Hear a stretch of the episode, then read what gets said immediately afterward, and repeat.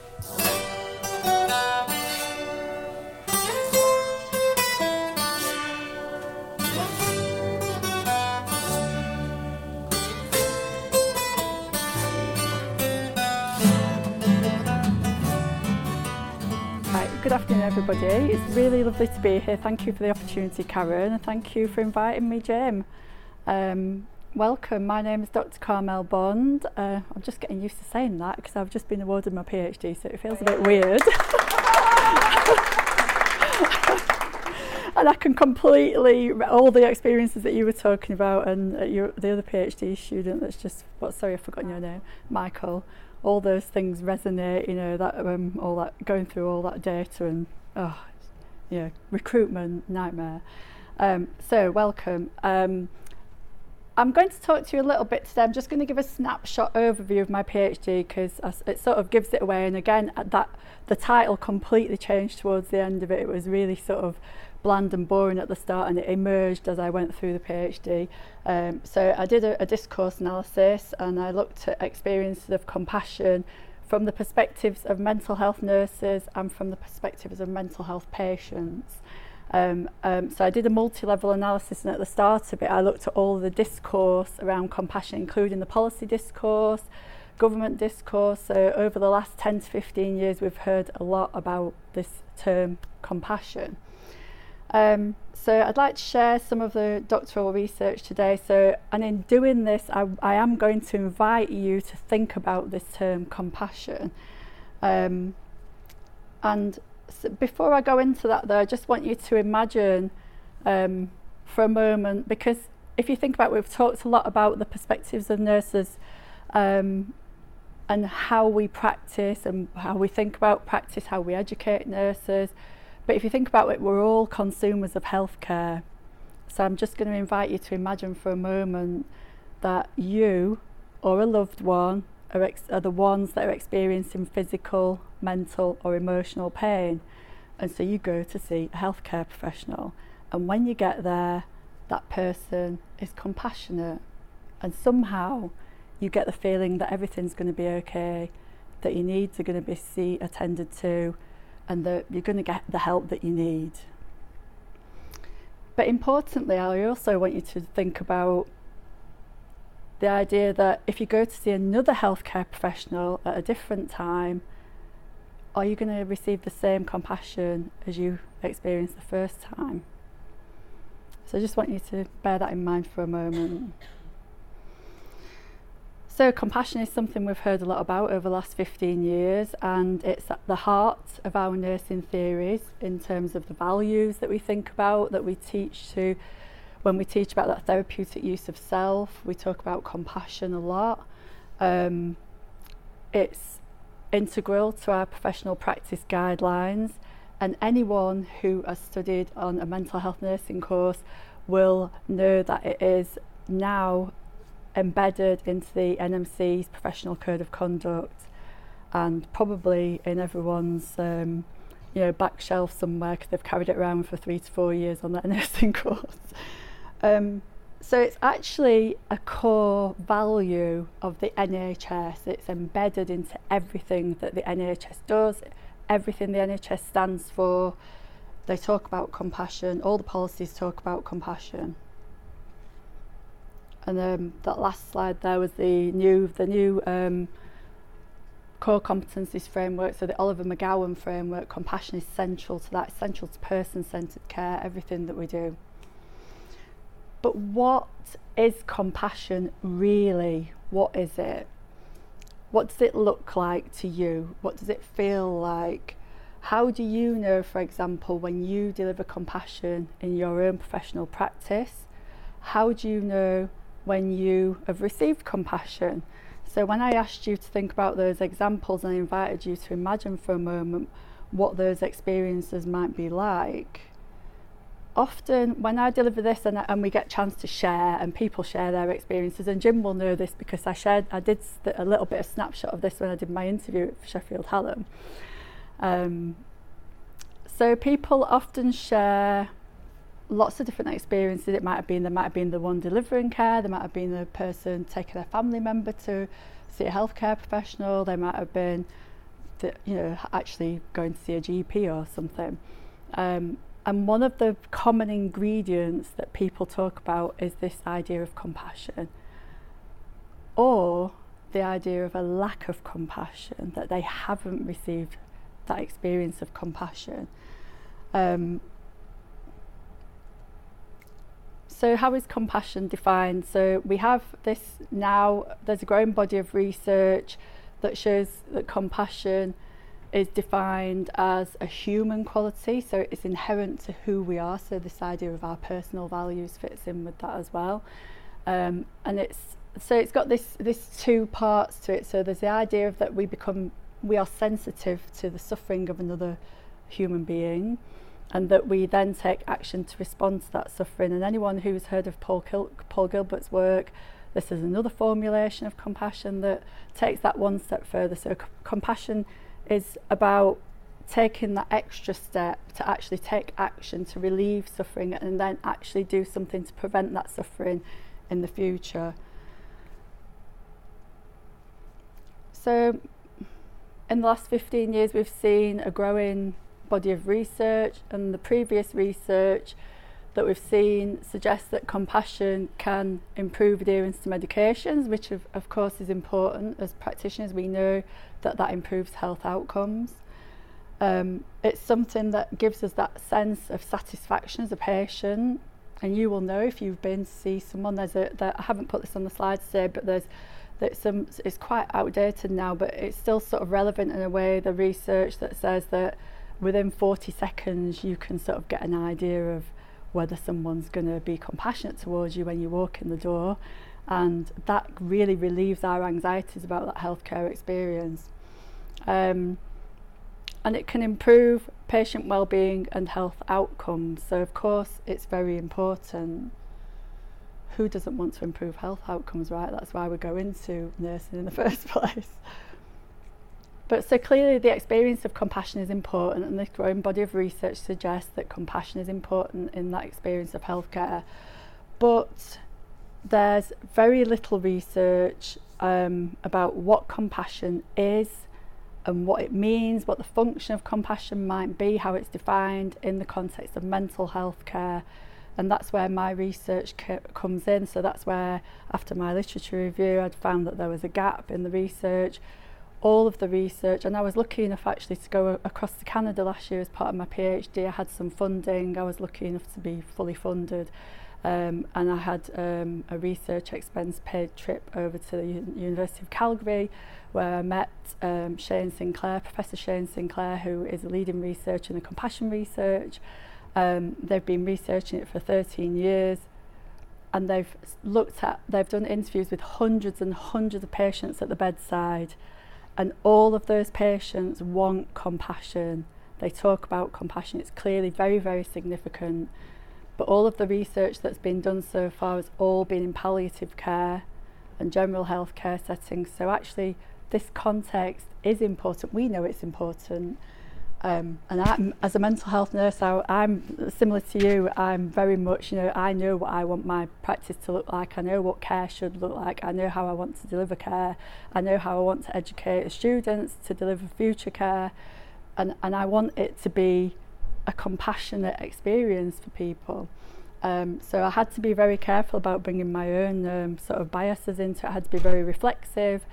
Um, what but what does it actually look like so i had my own sense and ideas of what i what i thought it looked like but actually this is one of the sort of intellectual curiosities as well so as i've been trained for about 6 years 7 years now um so this was all sort of a big buzzword when i was training and i was thinking you know i'm being assessed on how compassionate i am people are writing things in my book um you know the um the competencies were a book then Um, and it was, you know, Carmel's a very compassionate practitioner with the patients, blah, blah. And I was thinking, but how are you assessing me on that? There's no evidence there in mental health to say how I'm being compassionate or not.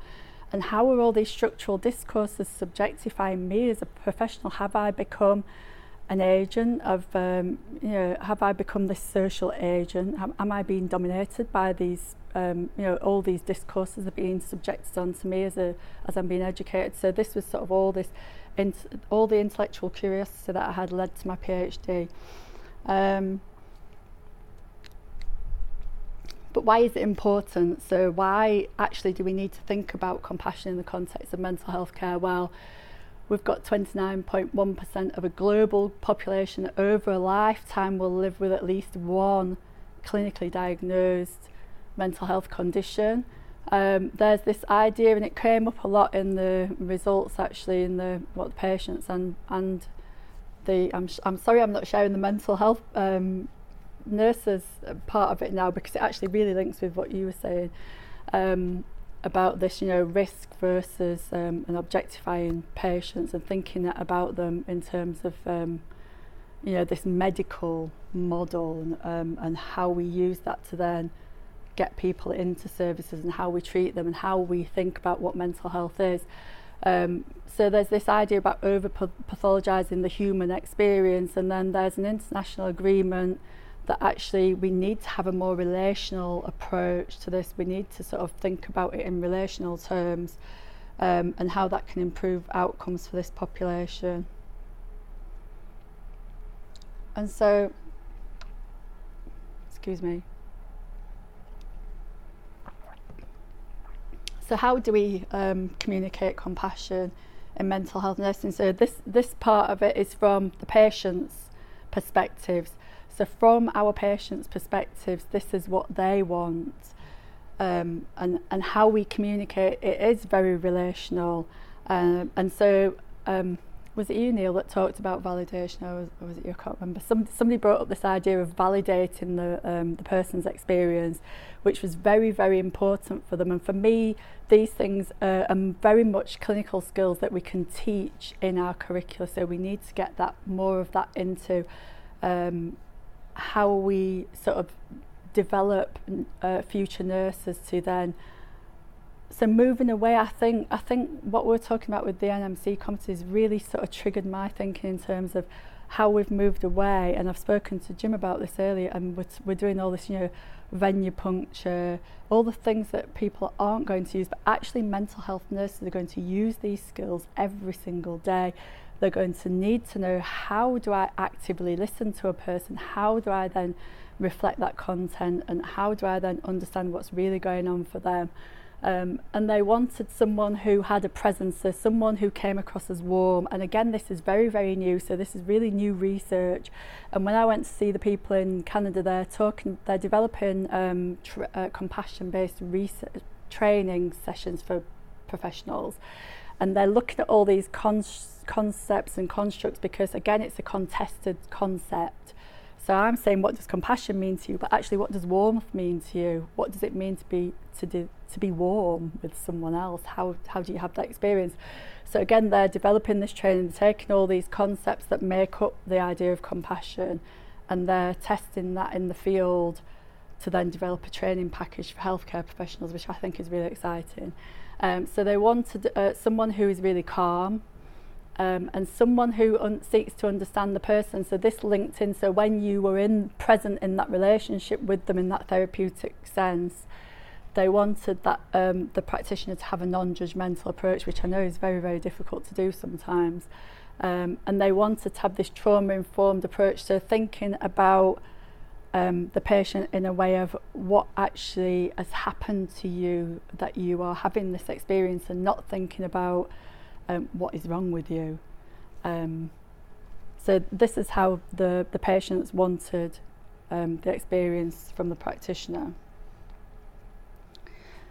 And I think this is really important again because um, everything we do is relational. So I think for us, compassion should be a verb. It should be something that we do every day. But again, it's very, very new research and it still needs more development because this, as far as I know, my study is the only study that has looked at the patient's perspective and asked patients, what does compassion mean to you? There's, some, there's a, a couple of studies out there, one by Brown at De Montfort, who, um, who has looked at the mental health nurses' perspectives. But again, those patients' perspectives are completely out, out of there. Um, So it's, it's in everything that we do, and there's an opportunity for compassion to flow in that, in that, not just in that therapeutic relationship, but in our everyday interactions that we have with patients. But sadly, not everyone, as you can imagine, experienced um, compassion. Uh, the, what I showed you on the slide there was in a sense, a lot of patient, a lot of the participants that I, uh, the patient participants that I spoke to, talked about this in in a very hypothetical sense because a lot of their experiences were were not compassionate. Um, oh, sorry, I'm going the wrong way. Um, so a lot of them talked about um, this idea that you were just talking about, Jenny, before I started about this idea of the system. Um, and the, the rationalities within that system that healthcare professionals take upon themselves as a profession. You know, we, we have all these structures, we have all these policies that we work under, and we have to work within those policies. But that was very limiting in terms of the decision making that practitioners take to actually which was sort of antithetical to this idea of compassion that the patients wanted to experience. And so they talked about the services were difficult to access, And, um, and I haven't used those absolutely tons and tons of data, which would be really interesting to talk to you about, Neil, in terms I've still got loads of data left that I don't know what to do with that I haven't published. And I, I've got this idea in my head about the systems versus professionals. Um, so there's this idea of the structure that's there that actually makes um, the system really difficult to access. And so there, there was this, this, this, this constant discourse coming up about um, being being given these labels, attention seeking, being made to feel like a nuisance. So this is just like really snapshots of the of the data that I have. Um, and there, there was a, this idea that patients were made to feel uh, stigmatized by the system because they were referred to like some of the participants had made an access request and being and got their notes and found that they'd been referred to as uncompliant as made to feel like in terms of so one participant said that they the person that they saw um, a community mental health nurse had actually told them that, that they had a problem with their brain, that there was something wrong with them. So again, it's that discourse linked, that medical model. Um, oh, it's there, sorry. Um, and then there was this idea of discredited or marginalized voices. So this particular participant and you get this you have this really strong image when you've done research and there is this idea of researcher distress I think that comes out as well because you have these images of, of the participants I don't know how you feel about this Zoe but it sticks with me and, and certain participants I can remember them all and I remember the conversation I've had with them and this particular person uh, had been in services for about 30 years and they had an eating disorder they they um formulated their distress as complex. Um, and that made it very difficult to them in terms of the way that they presented themselves to services, which was very much um, incongruent with how they were feeling, how they felt so much pain. They said it was such a painful life to live, the world was a painful place to be in, services was painful to, to be a part of. but when they needed help, they were told they didn't present in a certain way to be a part of that service. So they talked about feeling gaslit. They were gaslit every time they went to speak to somebody. So they said, "Oh well, you, you don't look, you don't present how you how you're saying you're feeling," sort of thing.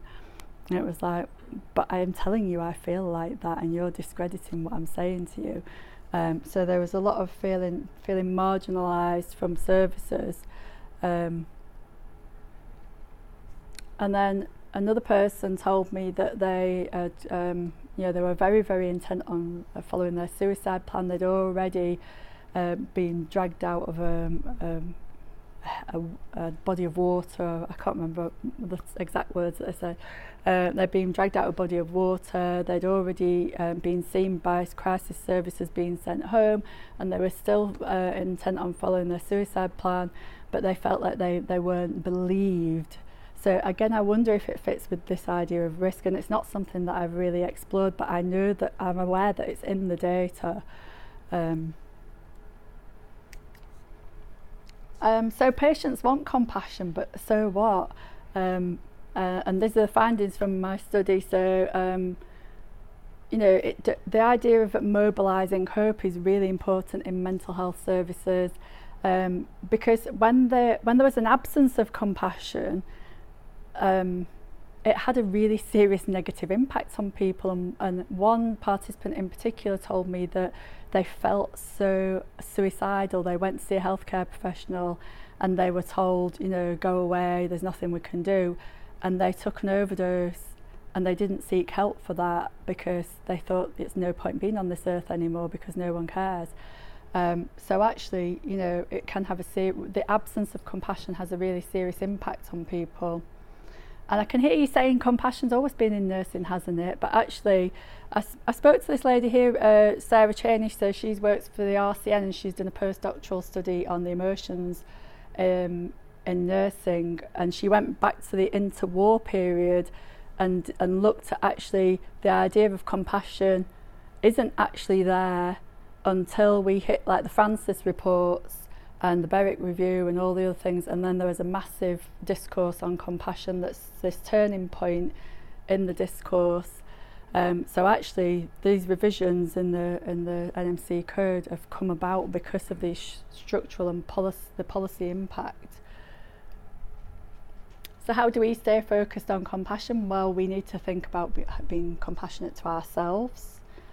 Um, otherwise we won't be able to continue to champion compassion in nursing. It's very challenging. We've got these very demanding environments with increasing uh, demands and less resources.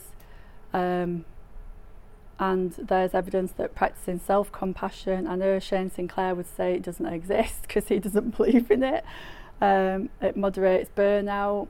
And so I just want, before we go, I know we've been talking a lot about other people's health and health generally, but how do we um, stay healthy uh, and that, uh, you know how do we maintain our own sense of well-being so I'll just quickly go through this because I know I'm running out of time so I like to say this idea and I know it's it's the same for us as academics as well and as researchers you know we our, our minds can get so busy Um, it's probably, probably teaching you to suck eggs here, Jim. Our uh, minds can get so busy and full. I imagine it being like a snow globe when we've got 101 emails to do and we're busy and the kids need to go out for, to school or whatever. Um, but it's just thinking about, you know, how do we then sort of slow all that down? And so I want you to invite you to think about what what you're going to take home to say, how can I sort of you know, manage my own um, stress levels and be compassionate to myself. What can I do? I know I, I sort of I meditate every night, so that's my thing to settle my mind at night.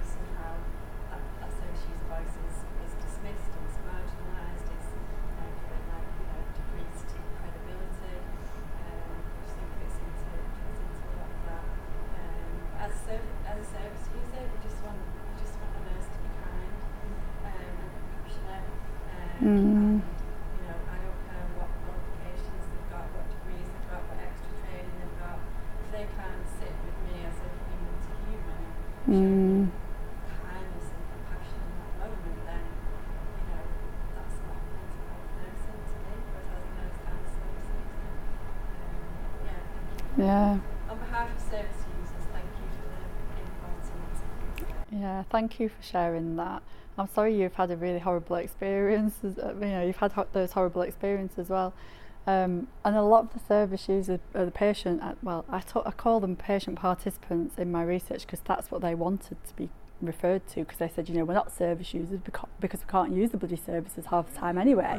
So, what we, and, and you know, I, if, if, I go to see, if I go to see a doctor for a physical health problem, I'm called a patient then, so I can be a patient now. I want to be called patient, so um, so that's why I talked about patient participants. And, and because when I was writing, it was easier because I had the chapter on nurse um, participants and patient participants. Um,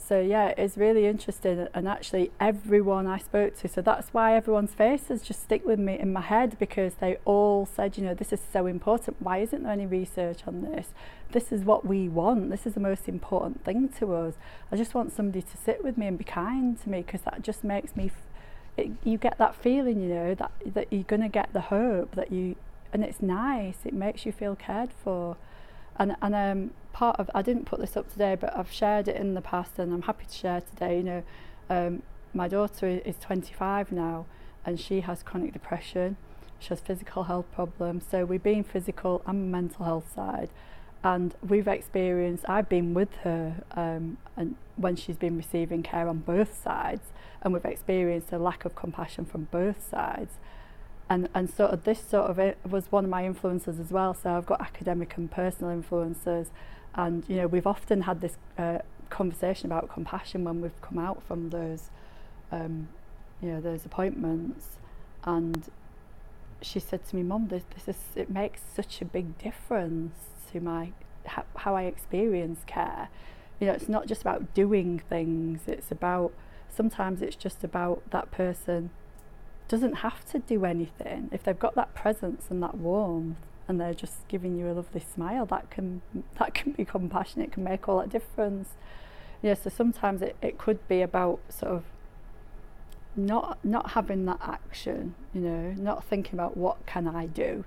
I had this conversation because I delivered it to third year um, mental health students last week and we had this big conversation about know, because again, it comes out in the in the data about this idea of systems versus professionals, and and they were saying, you know, what is an organisation? Is it the policies? Is it the structures? Is it the spaces? Is it actually the individual people that make up that organisation? You know, but actually, then there's that, there's this idea of we need to know more as an individual within an organisation when we're with a person we need to be able to have those skills and know well what what is active listening how do i how do I, I mean, I mean, I know you'll uh, be with me on this, Amy, but I think we were really taught all these skills, weren't, were we not?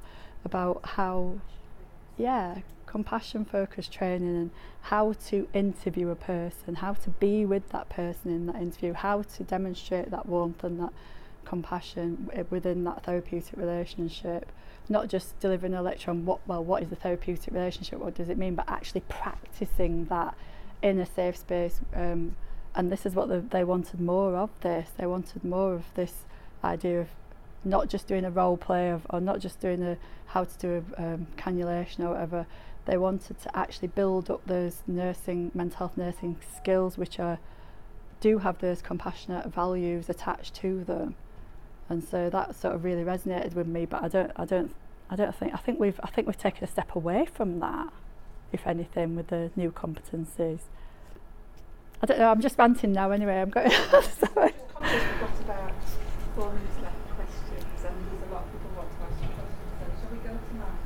Yeah, I think, I think to be fair, I think um, a lot of what, what Jim was saying, what saying now, what you've just said, you've sort of it was more of a comment really, I think you, between you've sort of summarised what I was going to say anyway.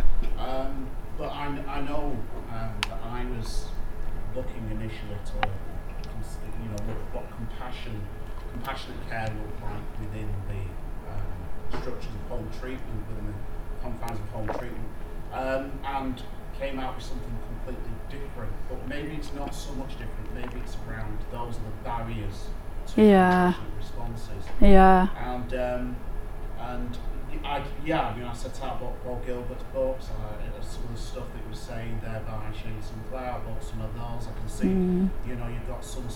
by Helen Spangler on there, and uh, I I got all of that stuff, and I was reading all that stuff. I, I, suppose from my point of view, you were talking about compassion only just now being put into the standards, but I think it's always been there. It's just the, it's the difficulty in defining what that is. Mm. How do mm. we measure that? And that's the problems I think that the NMC have is of yeah. and not really understanding what we do as mental health nurses. It's mm. very difficult to define. And it's yeah. just comments around that model. yeah. Um, in terms of how do we define compassion. And um, we talk about, uh, our therapeutic use of self, we talk about being with clients, again, another sort of phenomenological um, idea. But um, just being with somebody, you know, holding